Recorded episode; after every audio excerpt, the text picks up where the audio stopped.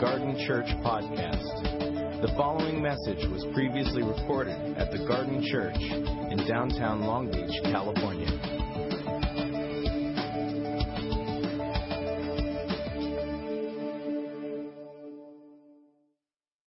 thousand years now, Christmas has been the day that we celebrate as in the Christian tradition, uh, the birth of Jesus Christ. Um, for many of us, this is good news. And we know this as good news. And uh, some of us are, are, new to the faith or just kind of showing up to here. And I, I want to welcome everyone. We're so glad you're here. Gardeners, that you know, you guys come regularly on Sunday. You're here on a Tuesday night. Welcome. Those of you, I saw a lot of visitors. Those of you that are family members, friends, you've been invited, coerced, forced, bribed to show up tonight. We're glad you're here too. Whatever the, the outcome is, we're so glad to be with you this this evening. Um, and I I get the privilege of just sharing the good news of what today, or really tomorrow, really uh, what we're celebrating on Christmas when we talk about Christmas. And, you know, the story we've just read or heard uh, is the story from Luke's Gospel, um, which I talked about on Sunday. I talked about a different type of Christmas story. Um, but this evening, I thought I would just share with you some significant, um, the significance of Christmas, and from a different perspective, I suppose, from a perspective that uh, looks j- not just at the significance of a, a, a, king being born in a barn and a savior being born in uh, and placed in a, a, feeding trough, but something different. I thought I would maybe share with you uh, a bigger story, if you would, because um, Christmas is the ultimate expression of God's loving pursuit of humanity. Christmas is the ultimate expression of God's loving pursuit of humanity. You see, God longs to be with you and I. He, he desires to be in intimate relationship with us. And the story of the Bible, the story of the scriptures, is not mankind's search for God. It is not some uh, religious system or rules that were set up to get someplace else. This isn't, as one of my friends have, have called it, a, the Bible, uh, basic instructions before leaving earth. It's not that. It is far greater than that. And the story of the Bible is God's pursuit of us. So I thought I'd just spend 15 minutes. That's all I'm going to do is uh, spend a few minutes talking and then we'll, we'll sing some more songs. But really, I just want to tell you the story of God, which is one giant love story in, in, in the effect of, of Christmas. So if you have a Bible, we're going to just bounce around through a couple of verses. And you know me that every story in the Bible starts in Genesis. So go to Genesis chapter 1. If you don't know that, um, that's just the way I teach. Genesis chapter 3, actually. And I just want to share with you the love story that we find in um, the Gospel of, of Matthew, but it's all throughout the Scriptures. So, um, first of all, for those of you that are new to this, let me just give you my take on the story of the Bible in 10 minutes, and then we're going to get out of here. The story is this God creates the universe, everything in it. He creates all the animals, all the, the livestock, the birds, the, the whales, the fish, the dogs, and somebody else created the cats. We don't know who those are, but he definitely created the dogs. Um, and he creates humanity. Any, any cat lovers in here? Apologize. Oh, wow. Way more than I anticipated. You can just go. Go ahead. I'll let, I'll let you go now. Just kidding. Um, but so God creates humanity, and He creates humanity in His own image. And He creates humanity and creation to live in perfect relationship in perfect harmony, to live in peace with everything.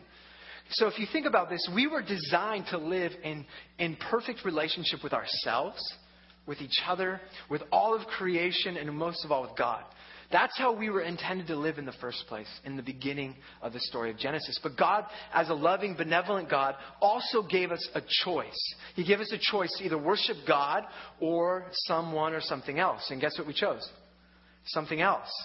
And you see the effects of that decision that we chose to live outside of what God intended to, uh, to, for it to be in the first place. And that has uh, horrible consequences, and it's called sin. Now, are there any kids in the audience? Any little, okay, kids, raise, keep your hands up.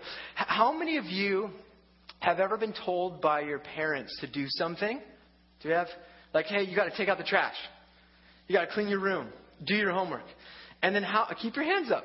And then now, keep your hands up if this is true of you. How many of you, in your, whenever in your life, at some point in your life, you didn't follow through with that or you didn't obey what they said? Any, anyone else like me here? That word. Okay, so we can all relate. Yeah, uh, the adults can raise their hands too. I'm sure you guys have. We can all relate with the experience of not doing what we were supposed to do. And that had some significant implications. It had significant consequences. That's a better word to describe it. Sin entered into the story of perfection, and we were, we were separated from God because of that. And now we've heard this. The church has talked about this all the time. But I want to share with you a, a part of the story that I find fascinating that's a, a nuance of the scriptures. So go to Genesis chapter 3. So Adam and Eve are the first man and woman. They're created to live in perfect relationship with God and each other and all that stuff in creation. Um, but then they, they, they disobey God. They live outside of what He intended them to live. And this is, this is exact, this is what happens right after they do that. Verse 7 of chapter 3. Then their eyes of both of them were open, and they realized uh, that they were naked.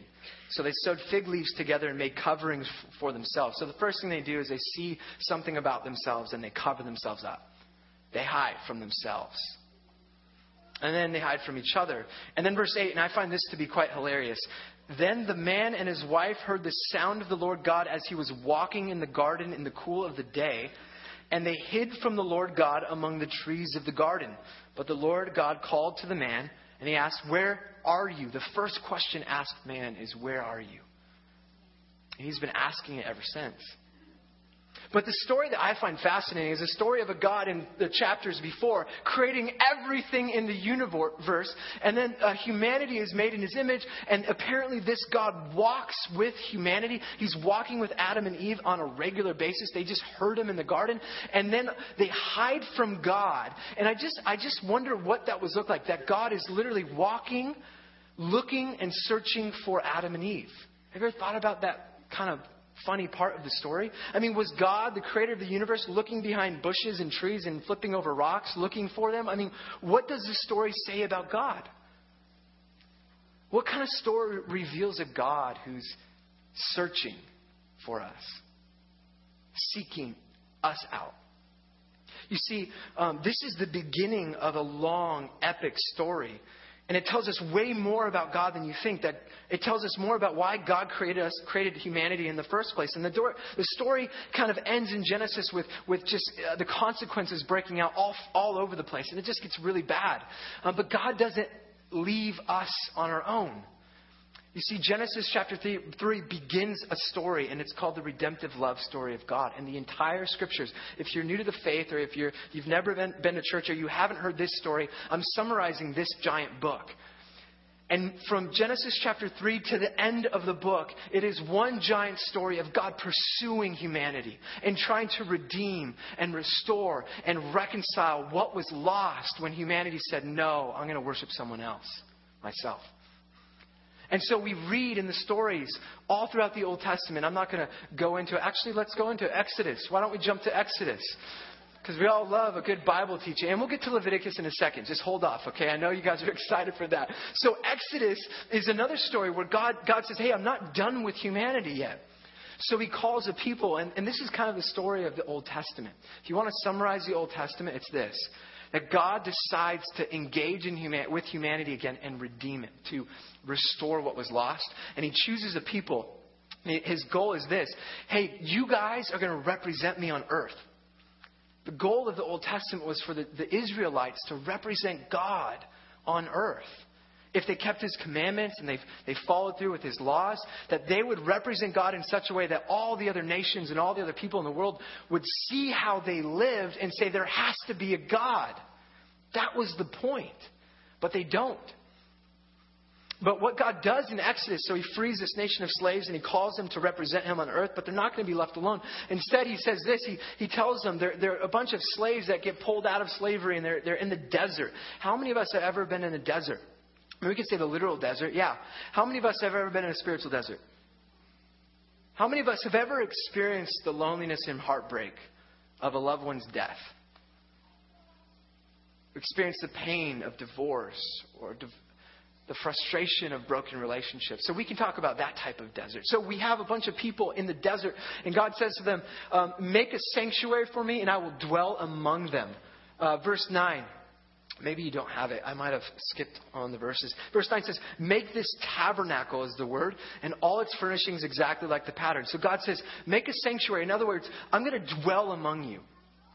I'm going to make a tabernacle. It's just a, another word for tent. And basically, my presence is going to be with the people of God. Okay, you're with me.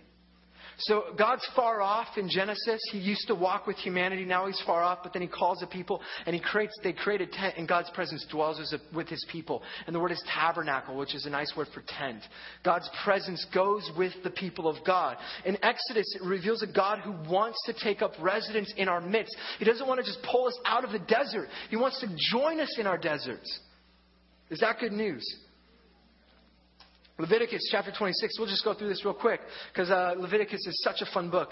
And um, start there if you're going to read the scriptures. No, don't start there. That's a joke from a pastor. But God's saying, God talks to the Israelites and He says, This is what I desire most. And He says, I will put my dwelling place among you. Verse 12, I will walk among you and be your God, and you will be my people. God talks about the desires of His heart. It's to walk with His people again. This is all in the Old Testament. It's fascinating. And so often we think true spirituality is us following these rules so that we can get to God or that we can go to someplace else.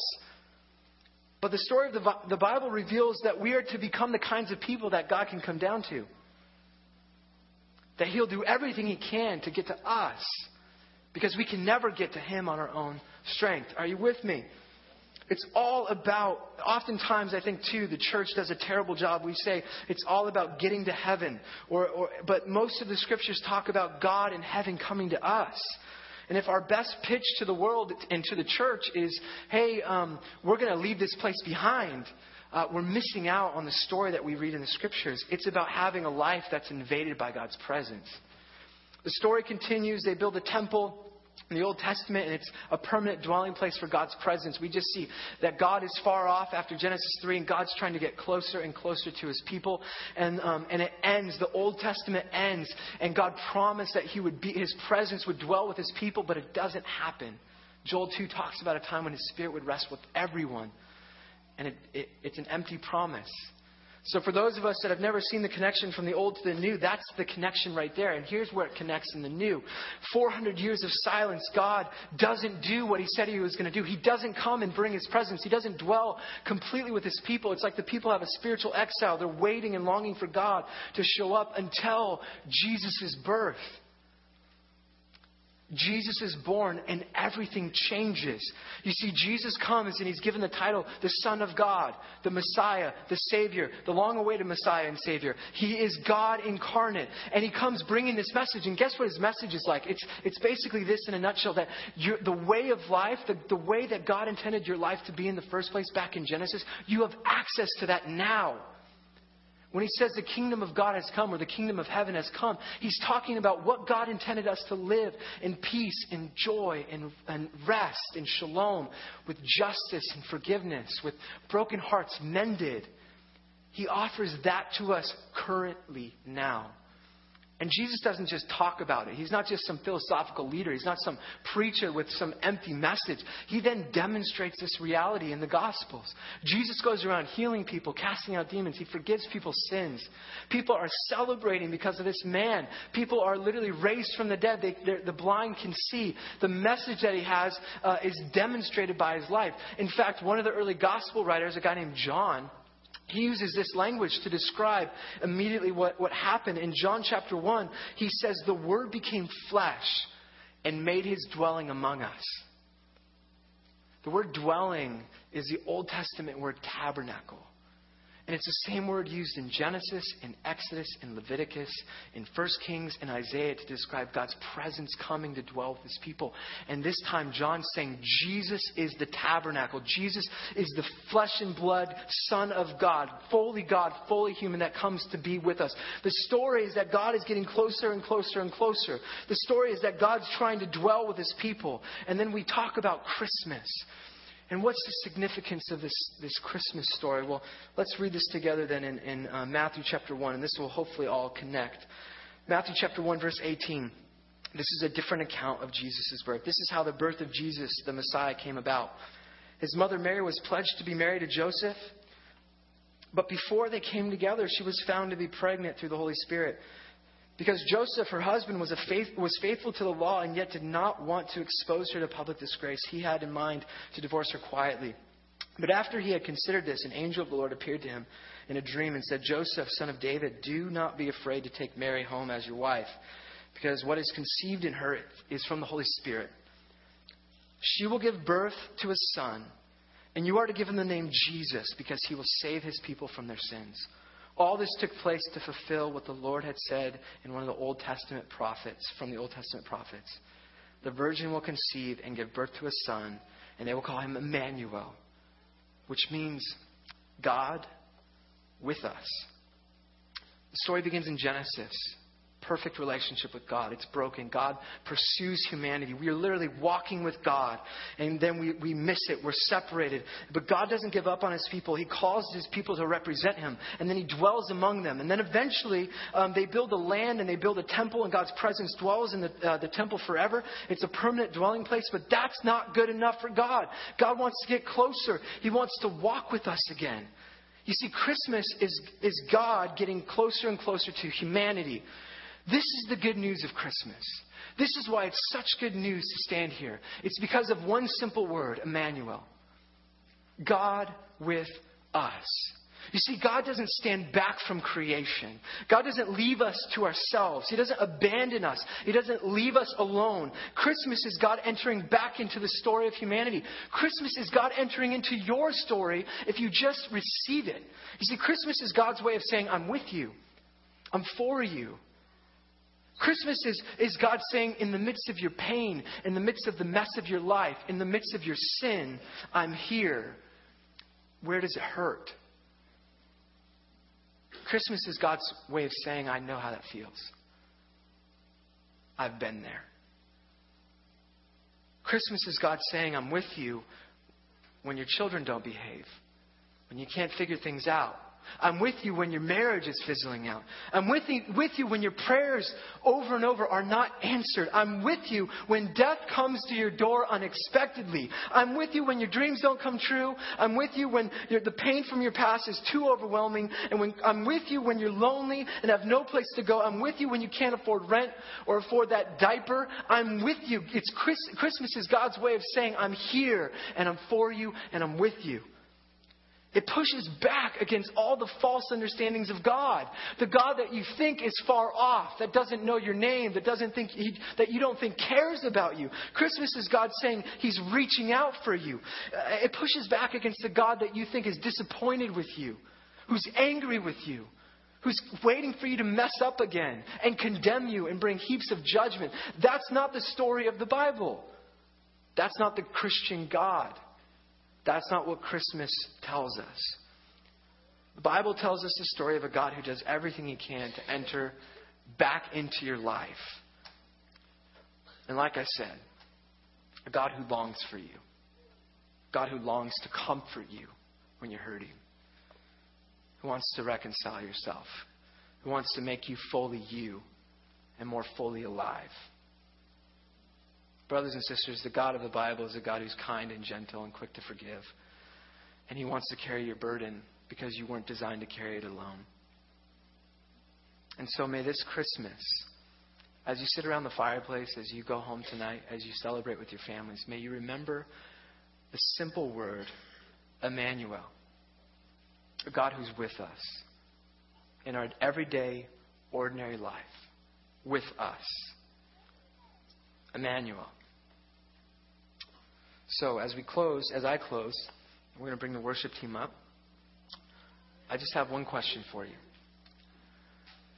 As you hear this and as you are reminded of the amazing truth of the story of God that you see weaved throughout Genesis to Revelation, that is not just about an isolated story that we set up nativity scenes around, but that the nativity is the fulfillment of long awaited promises, of centuries of prophecies as you sit with Emmanuel, I want to ask you this evening what God asked the first person Where are you? Where are you? Where are you right now? For some of us, the question is where do you need God's nearness? Where do you need God with us? As we celebrate the birth of Jesus Christ, may we go out confident that no matter where we are, He's here. Let me pray. Jesus, thank you we celebrate you, that this is good news. For some of us, we have been trying so hard and we're exhausted. And Emmanuel means we don't have to try so hard. That you accept us as we are and not as we should be. That you forgive us. That you extend yourself to us. For some of us, in the pace of this hurried life, we've just missed it. And we're just being reminded that you're with us in the midst of all of the missing it, all of the disappointments we've had. For some of us, it's just a reminder, God, that we'll keep praying because you're with us in our prayers. So, Jesus, I pray that you bless our Christmas this season. Bless our, our, our remembering of who you are. And while everyone's eyes are closed and we're still praying, if there's anyone here tonight that it's been a long time, or you've never said, I believe Jesus is God, I want to just give you an opportunity. You can just look at me, raise your hand, um, just as a way of saying, I'm, I'm back. I want to be back into this.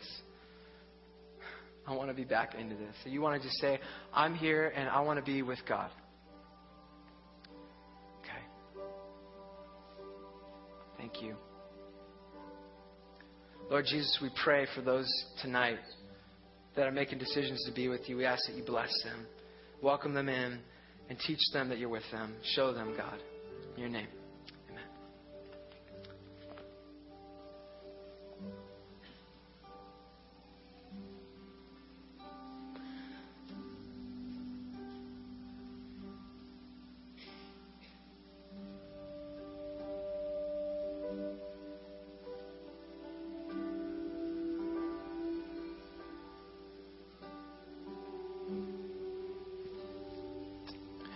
Jesus said, I am the light of the world. The one who follows me will not walk in darkness, but have the light of life. We're about ready to follow in the tradition of candle lighting as a sign of the coming light of Christ. As Pastor Darren shared, for centuries, literally, people were looking for a light. In Isaiah, it was prophesied I will lead the blind by a road they do not know, by the paths they have not known. I will guide them. I will turn the darkness before them into light, the rough places into level ground. These are the things I will do, and I will not forsake them.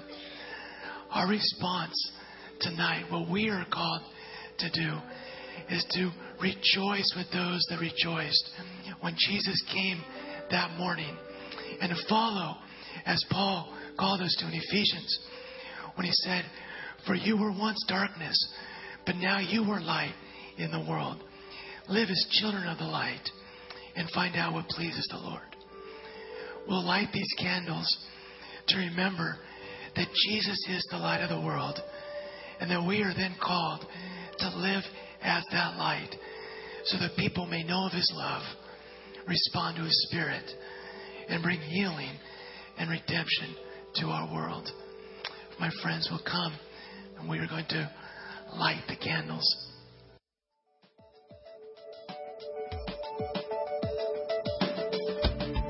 Thank you for listening to the Garden Church podcast.